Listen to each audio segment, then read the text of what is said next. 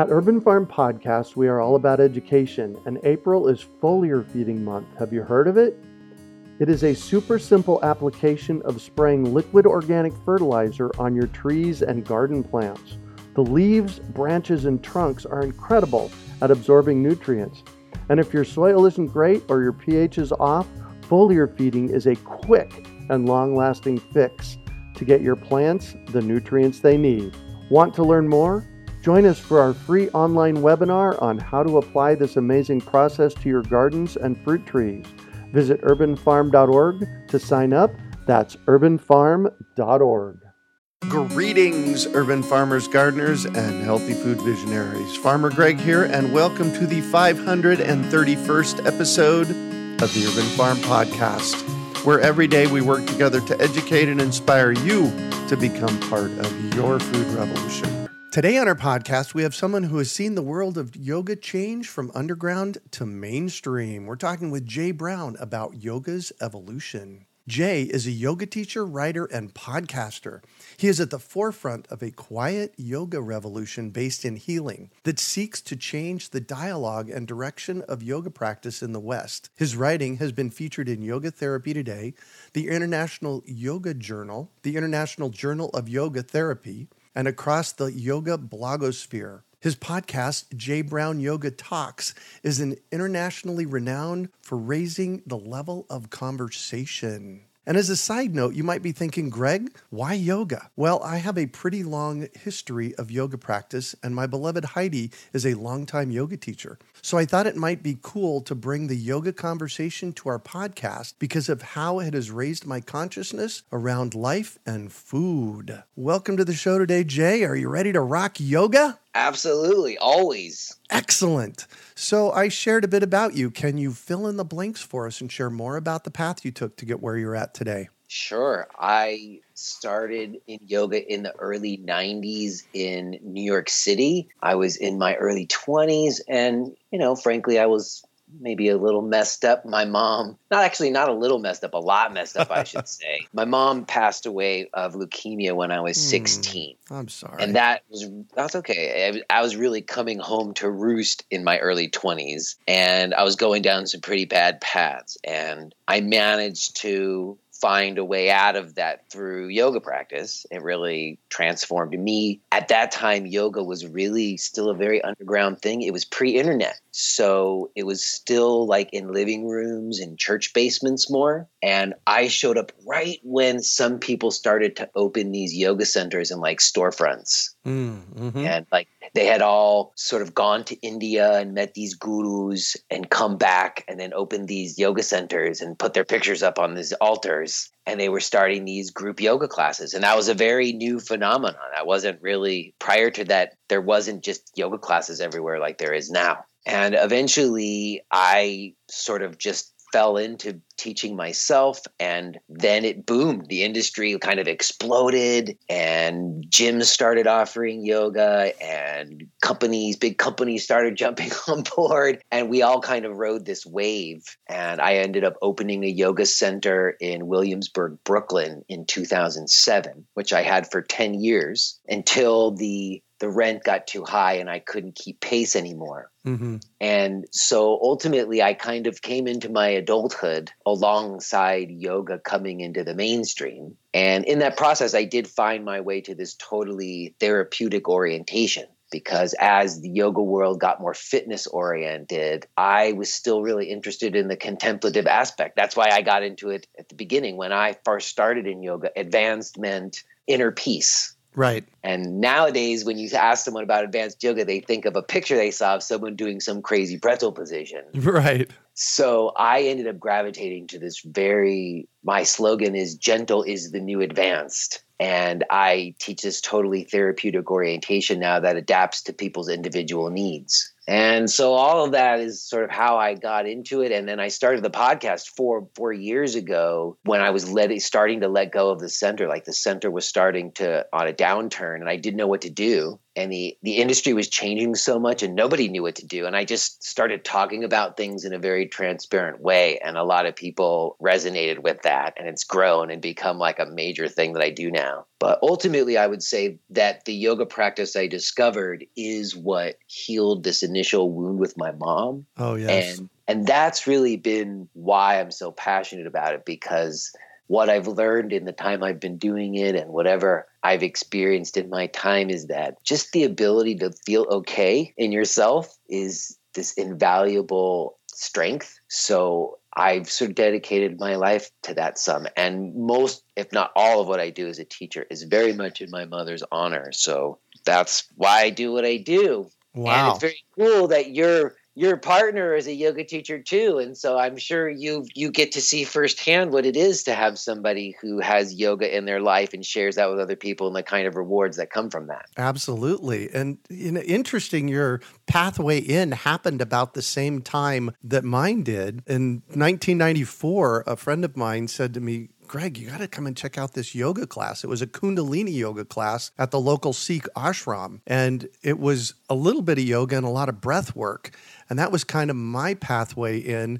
And in looking back at the landscape of yoga studios here in the valley, there weren't too many of them back there. No, there really wasn't. I know that when I, even when I opened, which was still later, 2007, at a time like maybe from 2000 to 2006, I was teaching at maybe four or five different centers. They were kind of popping up, but there wasn't that many. So right. you could just sort of hang a sign and people were showing up. You know, even in 2007 in Williamsburg, I had an A-frame sign that I put out on the street and a hundred new people would walk in the door every month. Wow. Just because that sign was there.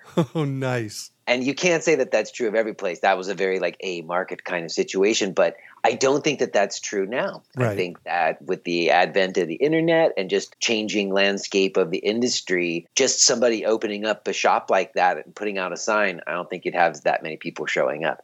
Yeah. Has certainly changed over the years. But the cool thing is, one of the things that's happened is there has been these big shifts. And one of those big shifts, and I don't know that this is anything we want to get into, is that what was the authorities for yoga, these guru figures, a lot Yes. of them have kind of fallen from grace Yep.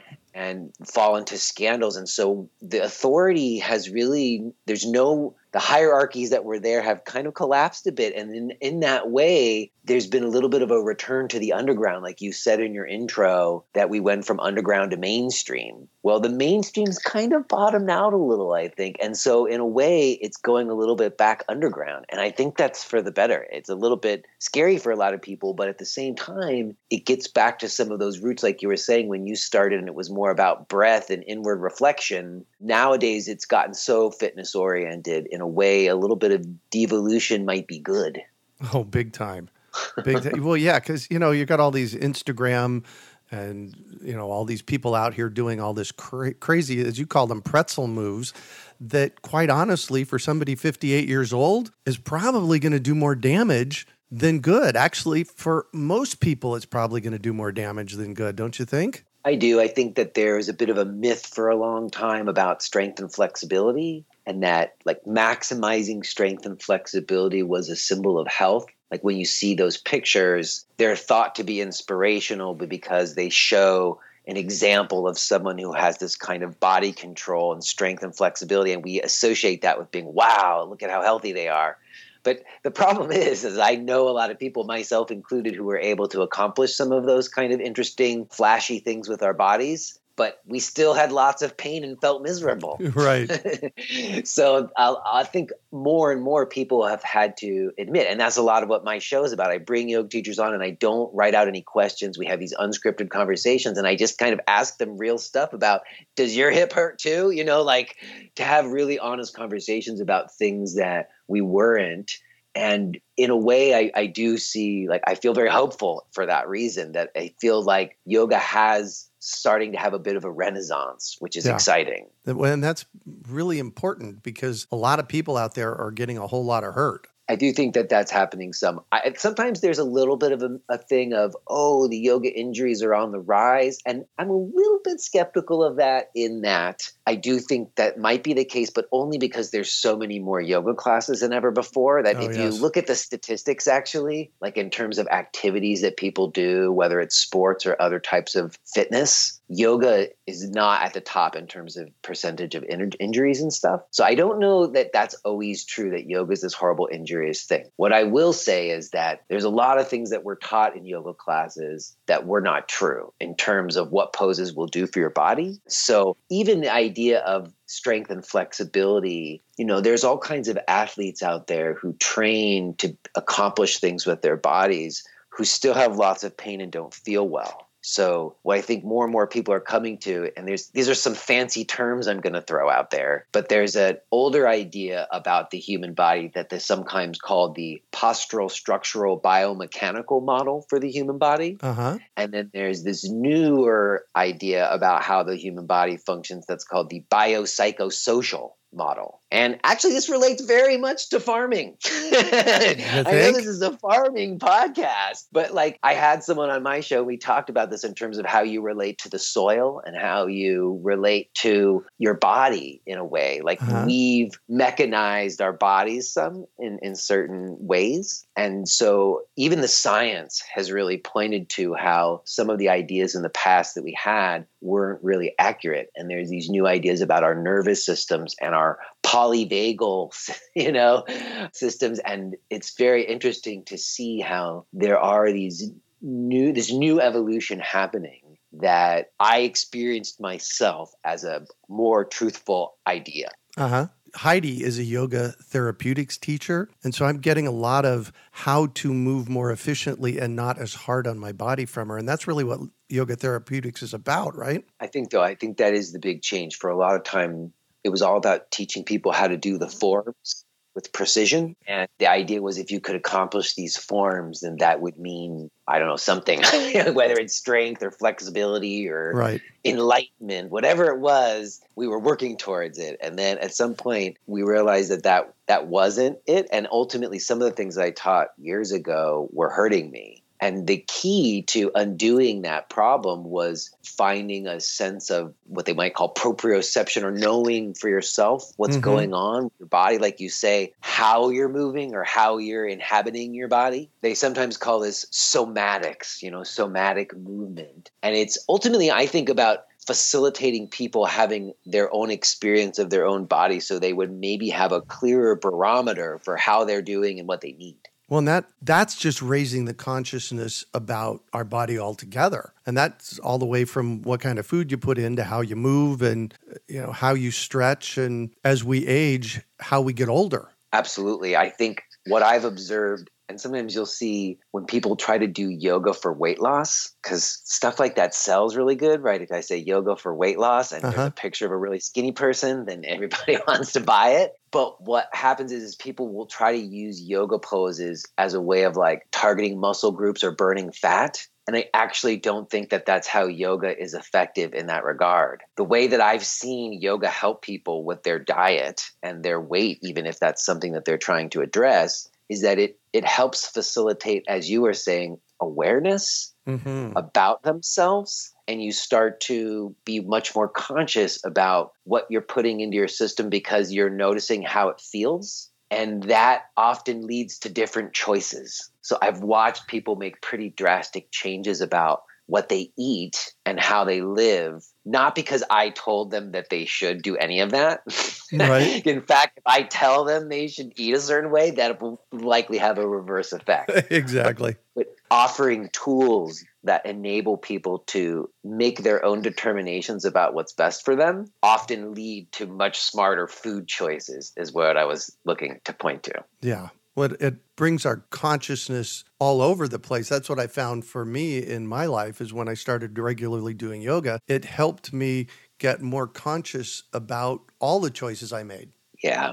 I think early on in my practice, it was very much about, like I said, trying to accomplish these forms. And then at some point, I met a teacher who just kept asking me this same question. He kept asking me, How do you feel? and I, I couldn't answer. I know, you know, I knew like all this stuff, but I didn't know how I felt. And that inquiry, okay, how do I feel? And how does this make me feel? And how do I want to feel? That's actually how I personally changed my what how I was eating and how I was living because I just wanted to feel okay, as I said earlier. Mm-hmm. And if that became my goal, like I just want to feel okay in myself and not be freaking out, then I want to do the things that help me feel that way. And that involved changing my diet and who I hung out with and just about everything. Exactly. Well, yeah. you know, the, I think the more conscious we become about our surroundings, the more we're going to feel. Mm-hmm. And, mm-hmm.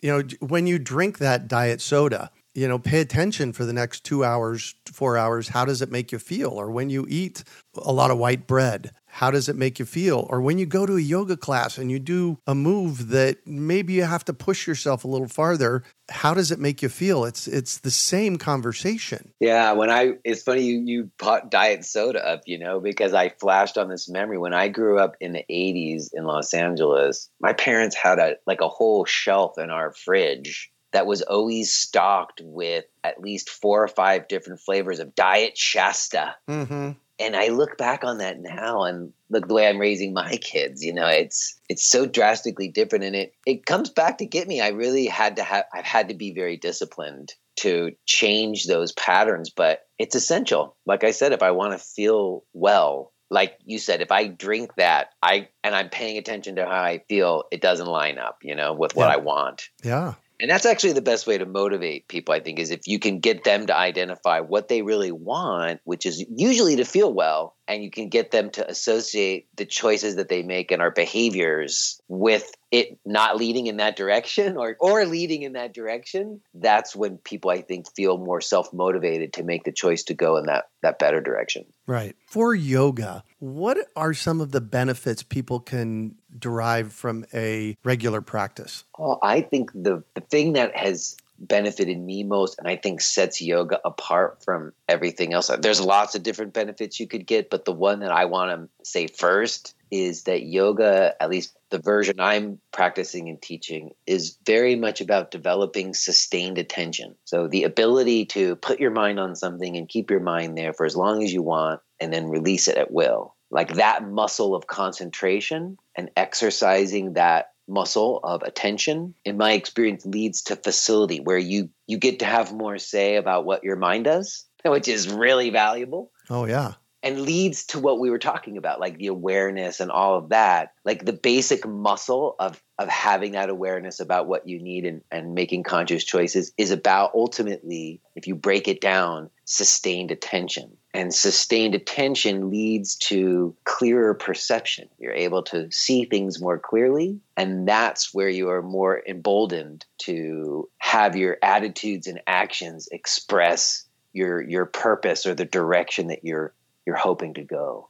Now that's the coolest thing. Now there's also of course just hmm. physiological benefits to moving. You know, I have chronic pain issues I deal with and you can manage chronic pain and you know when i'm talking to people who aren't yoga geeks you know like if i'm at a party and someone asks me what i do and i say i'm a yoga teacher and they say what's that i would say oh well i teach breathing and moving exercises that are really about lessening pain and easing stress and anxiety. So to me, those are the things that it's really about. It's about this way of easing the pains and difficulties that life presents so that we can experience and enjoy what's already taking place, which is a profound miracle that is you existing. You know, in the same way that a flower blooms, your heart beats, and that that we could have that wonder and awe about ourselves and our own systems is what I find to be the the source of the healing ultimately. Nice. And what you just spoke about about the after effects of yoga are really the same after effects of eating a healthy diet. Because when we put bad stuff in we feel bad and we're less focused. I i know for me if i eat too much sugar man my brain starts to go every which way but not focused. So there's another overlap for us. Absolutely. I know i have a 10 year old daughter and a 5 year old daughter. And i was just laughing with my wife the other day because they enjoy raw organic vegetables. And we had some friends over and they were kind of shocked watching. But at the same time, they're both really thriving and doing well. Mm-hmm. And and I've just always felt like it's one of the least things I could do is put in things that help fuel them in a way that will give them the best chance to be healthy and well, you know? And I think that choosing what I eat really did become profoundly important. And, you know, I do think they're interrelated and interconnected. That when I was experiencing these other changes, as I was describing in terms of just facility with my mind, the changes in diet just went right along with that. Just makes more sense to eat in this way where my food's less processed and I'm eating more vegetables. you know, that was a natural thing. It wasn't like I had to make myself do it even. Right. It just becomes a habit. Yeah. Becomes a habit that I want to keep. yeah, exactly. so in your bio, we talked about a yoga revolution. What is that? Because uh, there's some there's a level of importance here that I don't want to miss. Well, you know, I, I used the word renaissance earlier, and I've kind of been moving away from revolution to renaissance a little bit more. Mm-hmm. I think mm-hmm. they might both apply. I think the revolution is, as I was sort of describing before, that at some point yoga had this contemplative root to it, where it was really about expanding consciousness and inner peace, maybe. And at some point, it changed to where it became about accomplishing strength and flexibility and a particular aesthetic, even, you know. And I think that people who started in their early 20s, like me, who are now in their mid 40s, we're all reckoning with the reality that some things that worked for us in our 20s don't work for us anymore. And we still love yoga because of these transformative experiences we've had with it. And so the revolution is this kind of revolution of, I want to say soul or I want to say depth. So people are kind of over the hype like we are talking about the Instagramification of yoga. Yeah. I actually think that people are done with it in the way, and it's true in other areas of our culture where people are kind of over it. You know, we were flamboozled for a while, but not anymore. And because of that, I think that's why I'm managing to do what I'm doing because I'm not in the mainstream media of the yoga world. I'm just this one guy doing his thing from his attic, and people are resonating with that because there is this bit of renaissance or revolution of people who want who want to return to the depth because we know that's where yoga really has something to offer us and society. Yes, and part of the revolution is that there's been some teachers out there that have been not really yeah. appropriate. Oh, well, if you want to go there, sure. I talk about this a lot on the show because when I started, like I said in the early 90s, there was very distinct hierarchies and guru figures and these lineage traditions. Yeah.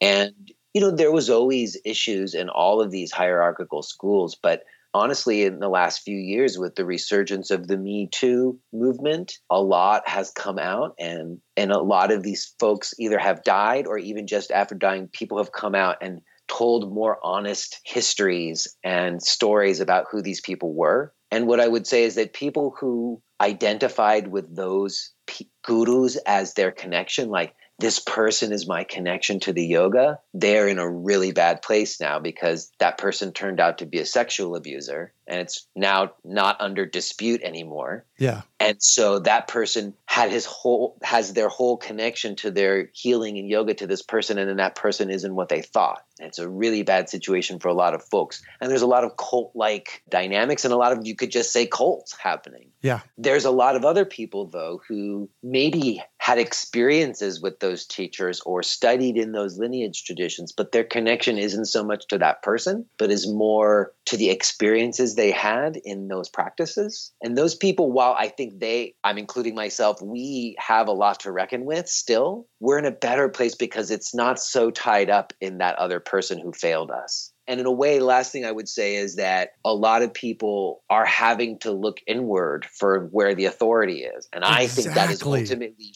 for the best. You yes. know, the inward authority rather than some external authority will prevent a lot of these issues potentially and that's the reason I brought up this question is because we have to not look outside of ourselves for a guru. We have to be our own guru, whether it comes to our diet or our yoga or our life. We have to be the powerful person in place, not somebody out there that's pulling the strings. I think that's right. There are a lot of different philosophical viewpoints within yoga. And I have a particular viewpoint that is to what you were just saying, where if someone says to you, do this and it will help you become enlightened or do this and it will help you become blank whatever it is that person is starting you from a place where you are lacking. They're saying you are not currently enlightened or you are not currently whatever it is, and then you're going to have to make it happen or get there. And I subscribe to a viewpoint that starts from a place that you're entirely whole as you are, even with all your difficulty and pain, and that there isn't anywhere that you need to get to necessarily at all. And from there, you proceed. and you proceed in a way that is, in my experience, more empowered because of that, because you are, as one of my teachers would say, and it's an apropos metaphor, standing in your own ground. Mm-hmm. He would say, You are a flower blooming in your own garden that you you regard yourself with that kind of majesty and that i think is a lot where the self agency to find direction and purpose come from which is what i said earlier is what yoga is really about. Yeah. Well and heidi and i have talked about this a lot over the years that we're not looking for gurus. We're looking for teachers that can help kind of point us direct us enlighten us enliven us. And then we take that information and we do with with it what makes us feel good. It's like you know how many diets are there out there, and some of them work for some people and not for others. And it's it becomes a self self discovery process by which we have to move forward with life. I think that's right, and there's that metaphor, and I won't strain it, but it where you give the people the tools to get their own fish rather than just give them the fish. Yep. I think that's right. That folks who have had transformative experiences with yoga understand that it was a very personal thing that happens inside yourself and you can't really do it for anybody else. You can't even know what anyone else needs to do. But in the sharing of your experience and your ability to make the tools work for you, that does often allow for someone to then do the same for themselves that's when it, there's a wonderful teacher named Nischala Joy Devi, and she calls that the Namaste effect. And she wrote a book called The Namaste Effect. And basically, she says in that moment, the the distinctions between you and the other person disappear. Mm, nice. So, for those people listening out there that don't know what yoga is or don't have a pathway in, what might you suggest for somebody to stick their little toe in and get started?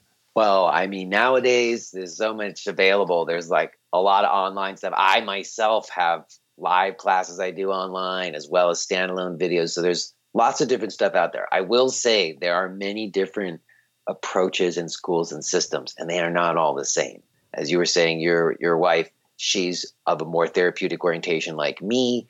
There are lots of other schools and systems that are not so much about that. They're much more about physicality and testing your ability to do more than you think you can. There's lots of different viewpoints. I have my producer in the back of my head telling them to go to my website. Perfect. What is that? but I also don't want to. I also, I'm sure there'll be a link eventually because there's certainly, it is certainly my pleasure to introduce people who have not had any prior experience to yoga before. Like that right now, I moved to Pennsylvania two years ago after I let go of my center, and I took a space in Allentown, Pennsylvania, which is a very rough neighborhood, but it's basically so low overhead I can take it without stress. And I've ended up having this wonderful couple that have been coming to all my classes, and the the man is a retired construction worker. Oh wow! And he's just he is the the no experience with yoga. I have no idea what yoga is example and it has just been so rewarding. He's like such a fantastic student. He's like so much better than some of the yoga teachers that come to train with me, you know, right? because he's so pure in his inquiry. So, to your question more, I would say looking for simpler practices that are geared towards well-being is my strong recommendation for folks who are first looking to to establish some kind of practice in a sense that I'm pointing to. That the gentle yoga out there or the slower flows is probably where I would encourage you to start. Ideally, if there is a local center where you can go meet someone, that is the best. If you can meet a person who you feel like comfortable with and creates a welcoming place for you to come and experience some yoga, I think that is by far the best. I do know a lot of people are feel feel intimidated to go to a yoga center and there's not always as many of them as there used to be or sometimes they're more like gyms right so in those instances i really do think it's a matter you can find a lot of really great online stuff. I hate to say it, I was resistant forever. I was like, no, yoga can't be online, but there really are a lot of possibilities. There's even, and I'm, I can't believe I'm going to do this, but I'm going to go ahead and give her a shout out because I shouldn't do it. My producer is going to be so mad at me. But there's a wonderful woman, and there's a thing on YouTube called Yoga with Adriene, and she's great. She's been on my show, uh-huh. and there's lots of free stuff out there, and you can easily find some practices and try them out and see how they fit on you. And I think you'd be surprised, even just a little bit, like five minutes in a day of doing a little breathing and moving can have a pretty big impact. I think folks would be surprised to find that out. Yeah, it is that impactful. If you move with purpose, five to 10 minutes a day, Heidi's finding that that's much more effective than somebody going out and doing exercise for 45 minutes three times a week because you're getting, you know, you're getting constantly getting that movement and that presence. I think that's true. If someone has a goal of like peak fitness, if you want to be able to run farther or jump higher, then going to the gym every day or running every day will feel great and you'll totally get benefit, you know? But if what you want is to just feel okay, like I was saying earlier, and you're like forcing yourself to do these workouts that are kind of miserable and you wish you didn't have to do them, yeah. I, I don't actually think that works. So if people are just looking for well being and they're not trying to be peak athletes, then these simpler practices go a really long way. And yes. people are sometimes surprised, like they see a video of me doing these really simple things inhale arms up and exhale arms down. And I'm like, what's that going to do? And it's hard to, it, you know, it's hard to find words to describe how simple practices like that can actually have a profound impact on me having less pain and feeling better about who I am, you know? Oh, yeah. Yeah, I watch sometimes in amazement Heidi as she does these really super simple things, and it's like, wow. The next day, it's like that happened. yeah. Well, the cool thing about that is, is when it isn't an extreme physicality, there is all this room to be noticing and exploring and experiencing. And it does get very exciting when you're not pushing your body as far as you can. You get to then, oh, end up cultivating these other patterns of like setting boundaries, you know. Some days mm-hmm. I feel good, and so I set a boundary here, and some days I don't feel good, so I set a boundary here. And knowing how I feel and being able to set a boundary accordingly relates to what we were saying before in terms of knowing what you need and making the choices to bring those things to you. Beautiful. So I'm going to shift on you, and I'd like for you to talk about a time you failed, how you overcame that failure, and what you might have learned from it. Well, I pondered this question quite a bit. And I struggled a little bit because a long while back, I embraced this very non achievement oriented practice. And in that, I sort of tried to do away with this idea of success or failure. Mm-hmm. I try to really think of things in this very process oriented way. But to not totally avoid your question, I did think back to one moment, and it was like a moment of personal failure that I always will remember. And it, I told you earlier that I opened a yoga center, mm-hmm. and it was in the first year that I had this center, and I was first hiring employees. Like I had, they were independent contractors, but I was hiring yoga teachers to teach at the center. There was one particular yoga teacher who was fantastic. I really liked her so much, but she was flaky and she would be late and I was really stressed out because it was the first year and she was always giving me headaches. And like one day she came into teacher class and I just completely snapped on her and like basically kind of fired her right there on the spot in a way. Mm-hmm. And I just didn't, I didn't treat her like a person. I was like, mm. and I, and I really destroyed a friendship. And even like, I totally felt bad about it within the hour and then went and apologized to her, you know, like I really screwed up. And she forgave me some, but it really did. It was a moment where I thought, you know what, for whatever I do as a professional yoga person, I, I have to be true to the yoga and I have to treat people in the way that is in line with my beliefs. So that was my failure. And I, I overcame it in at least having the awareness to know that I had did that mm-hmm. and to then not do that again. I can say I, I don't have a regret like that ever since. Nice. I had something happen. So I did I did a lot of work around a place called Landmark Education in the early 90s. And they're all about taking on big stands for your life. And one of the stands that I took for my life was that I said to myself, I'm going to be the kindest man that anybody ever meets. That's who I stand for for me in my life. And it sounds to me like that's that was a broken piece for you in that sharing. And for me, it's a I know when I don't do it because I'm not always the kindest man that anybody ever meets, but it becomes a learning moment for me. And then I get to reflect back on, all right, that's what I did. And how would I do it differently? I think that's right. And I, I always on my show finish on a note of kindness. I ask, please, can we be kind to ourselves and can we be kind to others? Because I think that's the sauce. That's the sauce, the Big special time. ingredient that would that certainly has prevented me from treating people in that way again. Yeah. So in the same tone then, my next question for you is what do you consider your biggest success? I think that for myself, I feel that I've been successful in holding a line of integrity. And I, I hope that doesn't sound arrogant, but there are some teachers before me who, when things hit the mainstream as I described, could have really sold out in a way that other people did, but they didn't do that. And they kind of held a certain line of integrity. And I'm really trying to carry that baton. This idea of changing the dialogue of, you know, yoga is about wanting to maintain a certain integrity and authenticity. So a lot of that has meant keeping a certain independence about what I'm doing and a certain level of just honesty, I think. So if there's one thing I'm doing well right now, I think is just being really honest about and transparent about everything. Mm-hmm. So I think if I have one success, it's in my ability to be honest about what I'm doing and why. Nice. And what drives you? Well, I did mention my mother earlier.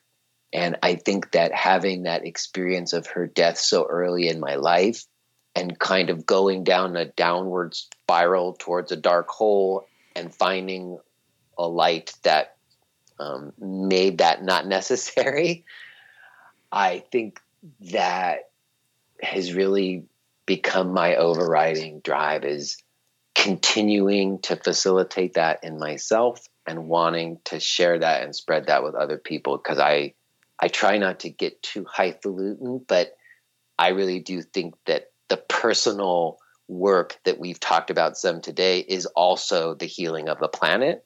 That the more people tend to their own gardens, the more they, like I said, they they don't have the same separation from other people and their environment and then we want to tend to that as well. So I really do think it's like my way of contributing in some small way to like humanity being a, more in harmony with this planet. Wow. And so you speaking of people tending their own garden, that could be tending their own internal garden with yoga or going out in your garden and getting your hands dirty and tending your garden well, when you came on my show, I told you I've dabbled some in my own life and certainly think that it's true that yeah. there's a metaphor and not a metaphor, there's an actuality of of going out and growing food and in and ingesting that food. It is a a miracle and a wonder to behold that that is possible and that we get a chance to experience it. So it is a profound yoga to grow food.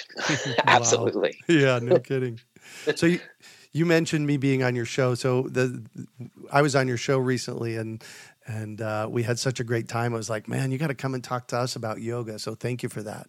Oh, very welcome. I'm so happy to have the exchange with you. If you could recommend one book for our listeners, what would it be and why? You know, it's funny this question too because I I went through a long list of like yoga books that I was thinking of because I I think I was trying to impress your listeners. I was like, let me give them a really smart yoga book from a yoga teacher. And then I thought, no, that's lame, man. so ultimately, when I let go of that, the book that jumped into my head is this book called Tiny Beautiful Things by Cheryl Strayed. I don't know if you know that book. I don't. But she she had another book that she wrote in, that that became a big movie with Reese Witherspoon but she for a long time had kind of like an advice column called Dear Sugar. Uh-huh. And this advice column was compiled into this book called Tiny Beautiful Things. And it is just individual people writing to her about their stories and her responding to it. And it is a profoundly heart. It's difficult, like there's lots of difficult stuff in it, but it it was it's a very life affirming book, and it's a book that really made my heart soar. So I thought that that would be a great book to recommend. That is perfect. That's the reason I asked this question, by the way. And Good. as you were sharing, I was getting tingles all the way down my body. It's like, oh, I got to go find that book. You will not be disappointed. Nice. And what one final piece of advice do you have for our listeners?